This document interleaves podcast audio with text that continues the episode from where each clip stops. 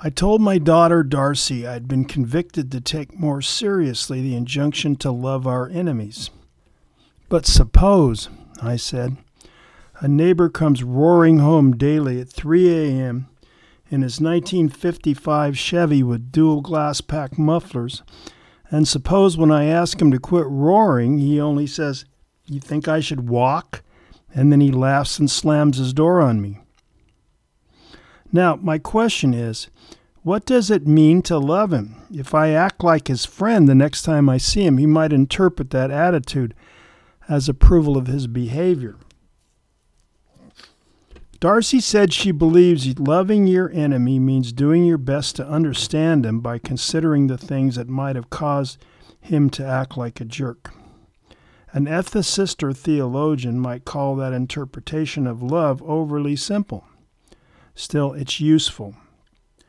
Most often, if we can understand what fears and insecurities could lead somebody to offend us, we'll let go of a grudge and be healthier for it and not act rashly or against the person.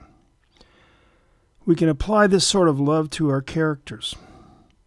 Read any Dickens novel, and you'll notice that, with few exceptions, the author appears to have a deep sympathy for all his characters. He relishes their uniqueness and does his best to present their quirks and motives in ways that make them come alive and that remind us to beware of passing judgment. Flannery O'Connor was one of the great originals. She could be honest, profound, and outrageous all at once. So I value her opinion more than most people's. In Mystery and Manners, a book of her essays, she proposes if writing is your vocation, then as a writer you will seek the will of God first through the laws and limitations of what you are creating. She explains if the writer's attention is on producing a work of art, he is, not, he is going to take great pains to control every excess, everything that does not contribute to this central meaning and design. He cannot indulge in sentimentality, in propagandizing, or in pornography and create a work of art, for all these things are excesses. They call attention to themselves and distract from the work as a whole. At first, this appears to contradict the contention of novelist Frederick Buechner's that The Brothers Karamazov uh, is a book which, just because Dostoevsky leaves room in it for whatever comes up to enter, it is entered here and there by maybe nothing less than the Holy Spirit. So, which are we to trust? O'Connor's attitudes or Dostoevsky's? Miss O'Connor contended that writers ought to push their talents to the outermost limit of the kind of talent they have. If we presented her with Buechner's, Buechner's assessment, I can imagine her reminding us that we are not Dostoevsky. He had its limits, we have ours, and a crucial part of our task as writers is to define them. Modern writers, she argues, are not content to stay within our limitations and make something that is simply good in and by itself.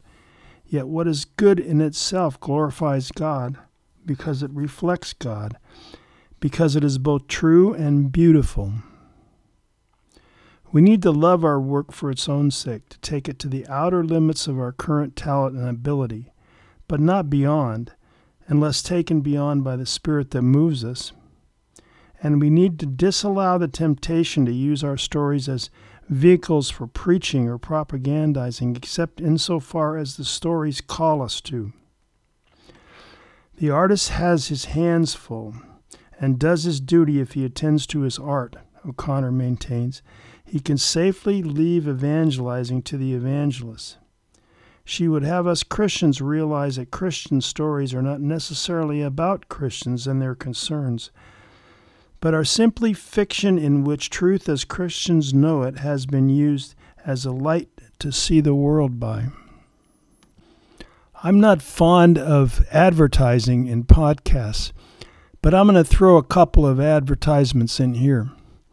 One, it would be a good idea for those of you who have enjoyed this or any of these broadcasts to um, buy the whole book, Writing in the Spirit. It's almost free at um, at most bookstores in ebook and not very expensive in paperback.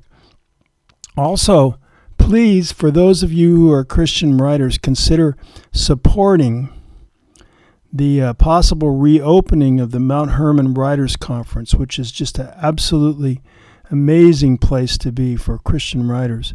It's in the the uh, redwood forest just outside of Santa Cruz, California, and there is a Kickstarter campaign going to open it up again because the coronavirus stole it from us essentially.